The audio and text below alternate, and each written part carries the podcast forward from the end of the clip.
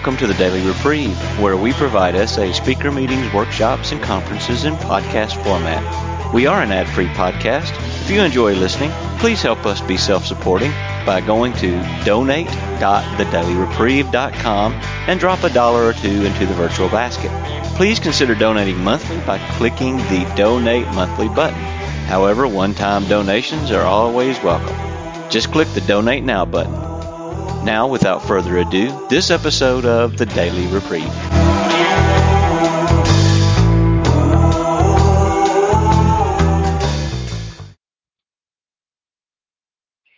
Well, Dennis, I want to thank you for um, allowing me the opportunity to um, to speak today. Preston uh, gave me this opportunity.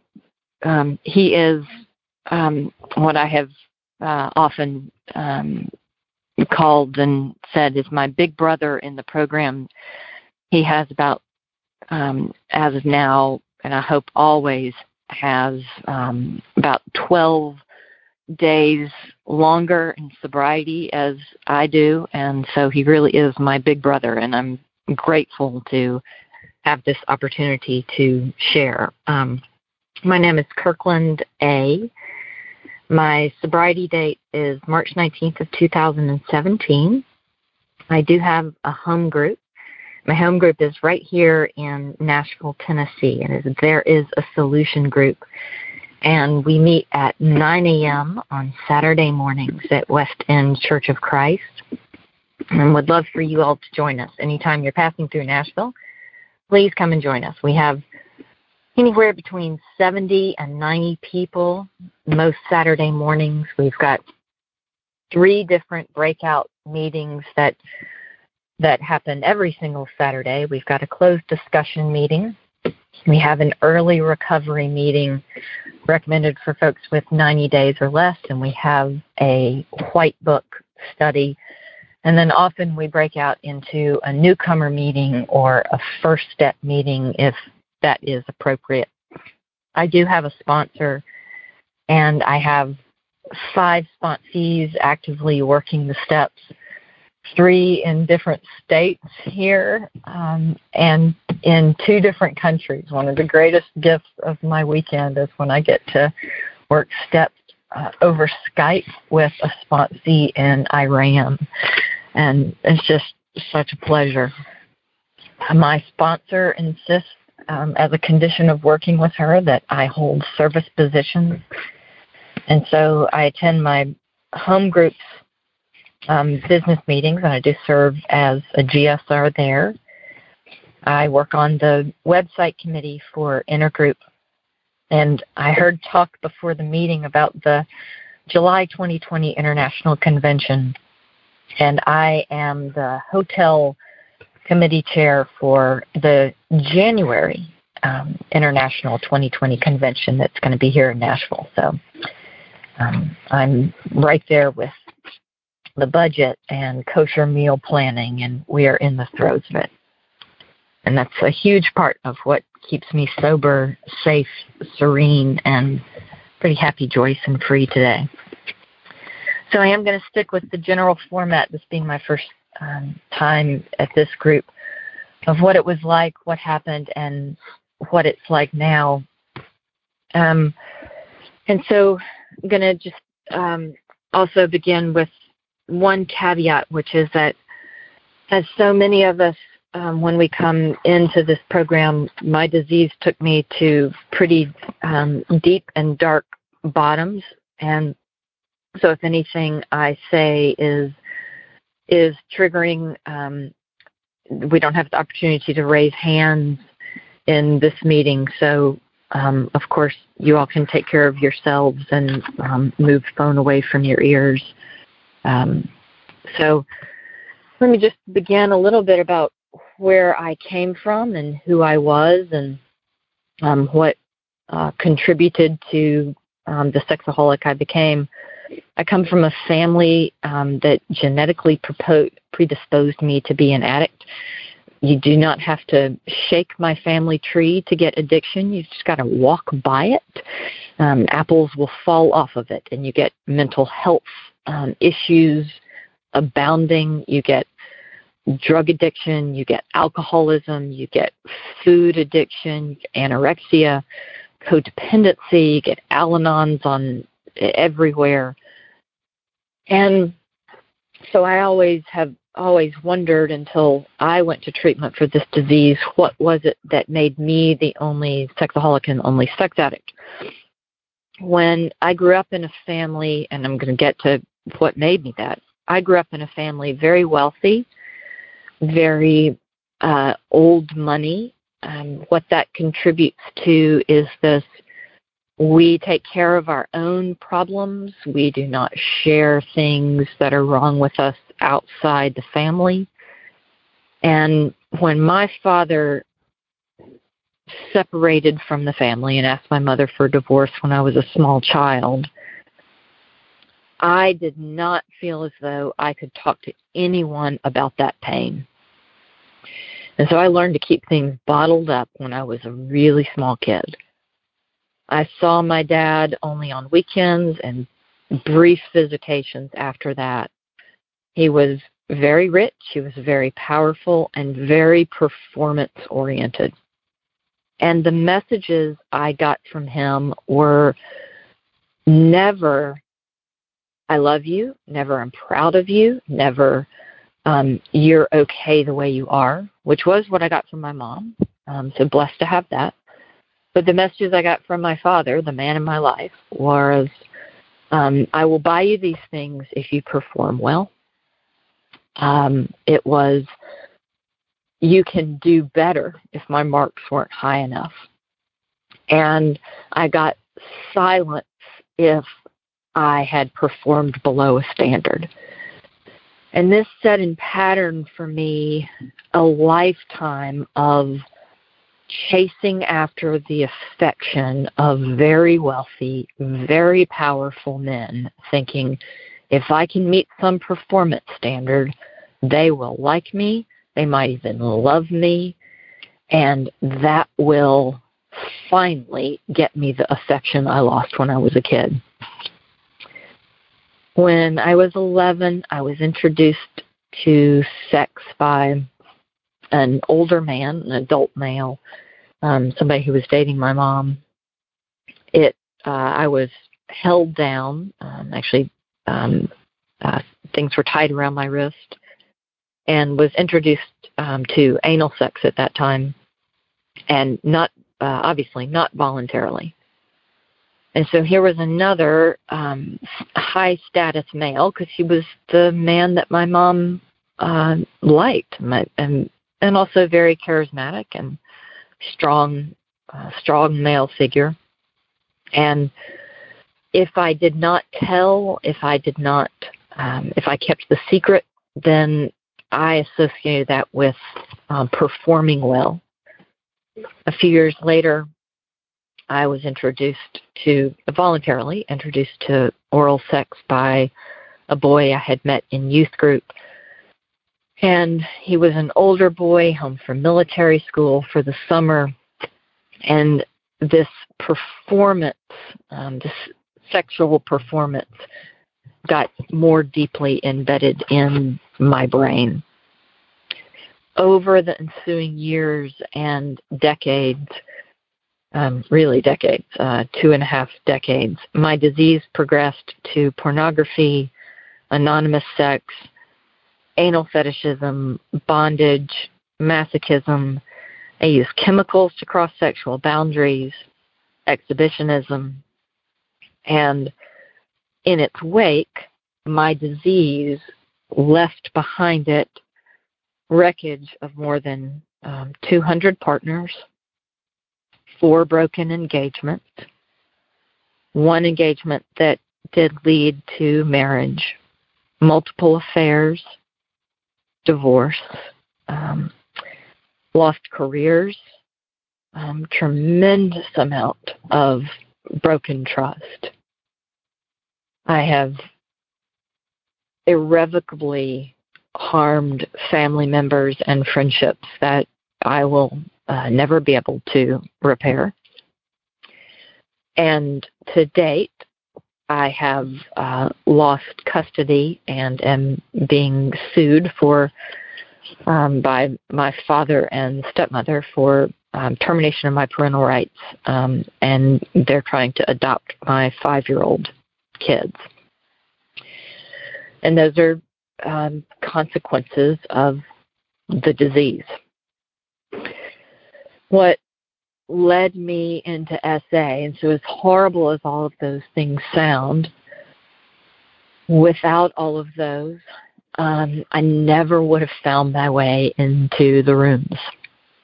Uh, three years ago, right now, I was living in another state, still married to um, my ex husband, and was in the midst of an affair with someone I work with. And I was on my way um, quickly out of that career, um, which I lost. Soon to be divorced, um, soon to end up here in Nashville with my uh, small children. And so, after losing that career, getting divorced, uh, my father and stepmother moved me over here to Nashville. And here in Nashville, I I had read a book uh, a book trilogy that tied together all the ideas of romance and fantasy. It's very much sort of a, a Beauty and the Beast fantasy combined with uh, bondage and sadomasochism. And for a girl who had grown up with ideas of romance in her head um, and a very dark, abusive sexual past, it was without a doubt the most toxic combination of fantasy to have in my head. And I began um, finding partners online through dating apps to um, to engage in these acts with. And um, two and a half years ago, right now, I began seeking out partners online in which to engage in these um, acts of bondage and sadomasochism. And I was doing this with small children at home, um, which is very scary behavior. So, as a single mom, these were the acts I was engaging in. And my behavior was crossing very dangerous lines. Um, and there were moments when it, uh, Dennis and I were talking before the phone call about somebody in his sponsorship lineage who we often talk about how our disease, um, he and I talk about how our disease took us to places where we have no illusion um, that it almost killed us. And where my acts of bondage and sadomasochism took me were to places of near asphyxiation, um, belts around my neck, and and I had moments where I realized that it was more like a CSI film, um, CSI scene, than anything romantic. Um, and and I got to the point middle of March of 2017 where I was both so terrified that I did not want to go on in what I was acting out. And I also realized that I could not cope with my life anymore and the unmanageability and the secrets I was keeping without continuing to find partners. And so, an afternoon, uh, March 19th, 2017, I attempted um, don't know if I really, I'd say I attempted to overdose, but it was more accident than anything else. I just didn't care whether I waked up. And so, with my toddlers down for a nap, I um, drank a huge glass of um, alcohol and took my normal amount of anti-anxiety pills, which uh, many people engaging in the acts that I was engaging in uh, would need to cope with anxiety of life and ended up needing to go to detox. And this was the first time I look back and see that God really stepped in and moved pieces around. At least it's the first time I noticed him. I now realize that he was moving pieces around to get me exactly to where I am. And he, uh, God put me in a detox where the former medical director of a treatment center that uh, treats individuals for sex addiction was on staff that night. He's also a long-time SA brother, and he made sure that where I ended up in treatment was not just a chemical addiction treatment center, it was a place that treats individuals for trauma and treats individuals uh, for sex addiction intimacy disorders. And while I was there, two weeks in, the women of SA brought a meeting and they introduced me to the concept of lust. They said, um, in our program, we do not work on sex. We have sexual sobriety, but we treat the drug of lust. And it is a drug that we make in our head. It's a drug we make in our head when we're scared and when we're anxious and when we're lonely. And that's what we work our steps on. And it clicked. And for the first time, I realized that is my core drug. And I grabbed onto the program that day and I got a white book and I started working it. And I called the women immediately and I got a sponsor. And when I got out of treatment, um, I started working my steps. I had a rocky road the first few months. I wasn't allowed to see my children for almost a year. I ended up in a psychiatric facility four months sober with suicidal ideations as flashbacks of um, behaviors I was engaging in and disease were flashing back. I was still without transportation, wasn't allowed to get to face to face meetings.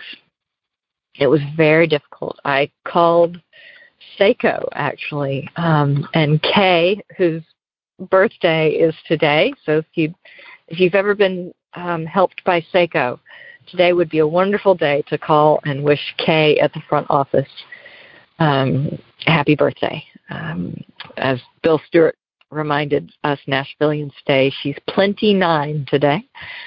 But Kay helped me. She um, pointed me to um, the Daily Reprieve so I could get podcasts. She pointed me toward our phone fellowship, um, of which this is one of the wonderful meetings. And so she got me connected, even though I'm here in Nashville, the international headquarters, and couldn't get to meetings. And she was such a godsend. And that tethered me through till a few months later I could get to face to face meetings. And I continued working my steps just with my sponsor over the phone. And by that fall, I could get to face to face meetings and got connected with there as a solution group. And my life radically changed by that fall when I still hadn't been allowed to see my children. I lost guardianship of them. I was covered over in shame and my pivot point was when I discovered the fourth step shame inventory, which had been lost to at least our local fellowship since the 2012 International Convention. And and thankfully God just brought it to me. I started listening to old recordings and I put the inventory on a matrix and I brought it to my sponsor and I started working it and for the first time, I realized that I had never invited God into my shame. And I had been using my shame to judge myself and wall other people off.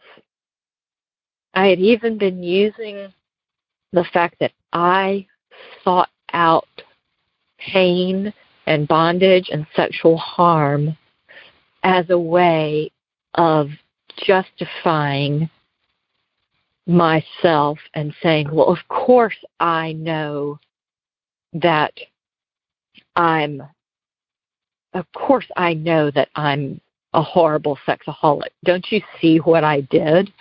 So go ahead and try to judge me. Don't you know how awful I already know I am?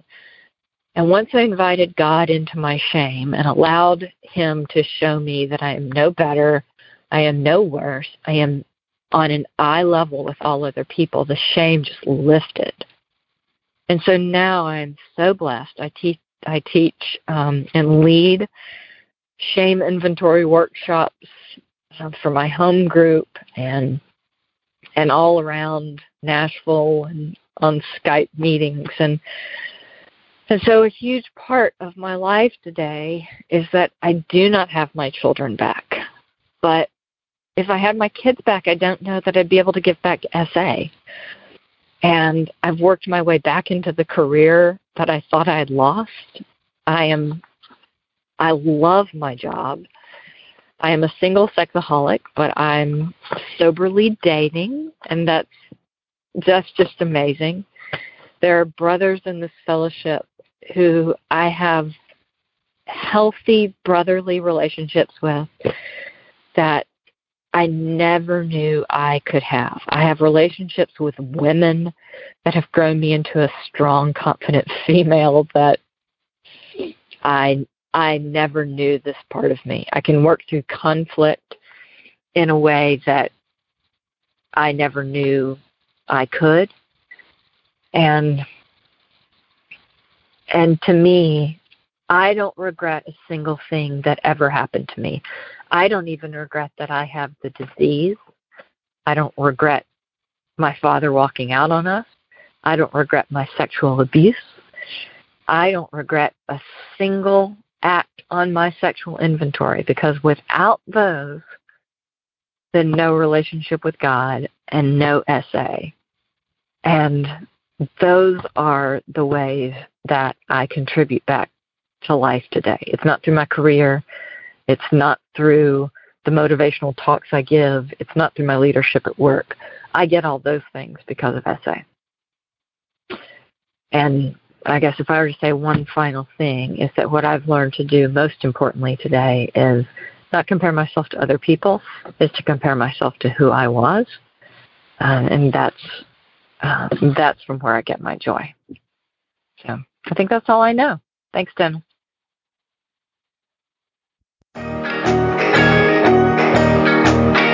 I would like to thank you for listening to this episode of the Daily Reprieve, the best source for experience, strength, and hope for SA members. Please subscribe to this podcast to be alerted of new episodes.